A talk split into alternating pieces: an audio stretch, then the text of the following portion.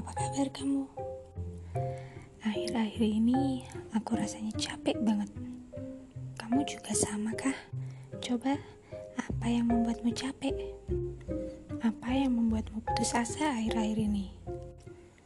Kamu merasa masalahmu terlalu berat. Kamu merasa gak sanggup menahan beban ini. Hei, jangan pesimis gitu.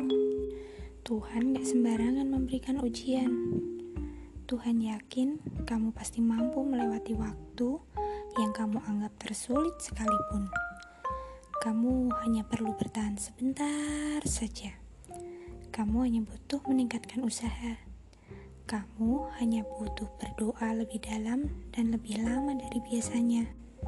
Tuhan percaya kamu bukan orang lemah yang dengan mudahnya menyerah begitu saja. Ingat bahwa semua tangismu nanti akan digantikan tawa bahagia. Penderitaanmu saat ini pun bisa kamu tertawakan nanti. Ingat bahwa Tuhan tahu bahwa kamu bisa menyelesaikan ini semua. Kamu hebat. Tuhan saja percaya kamu bisa melewati ini semua. Lalu, kenapa kamu harus menyerah?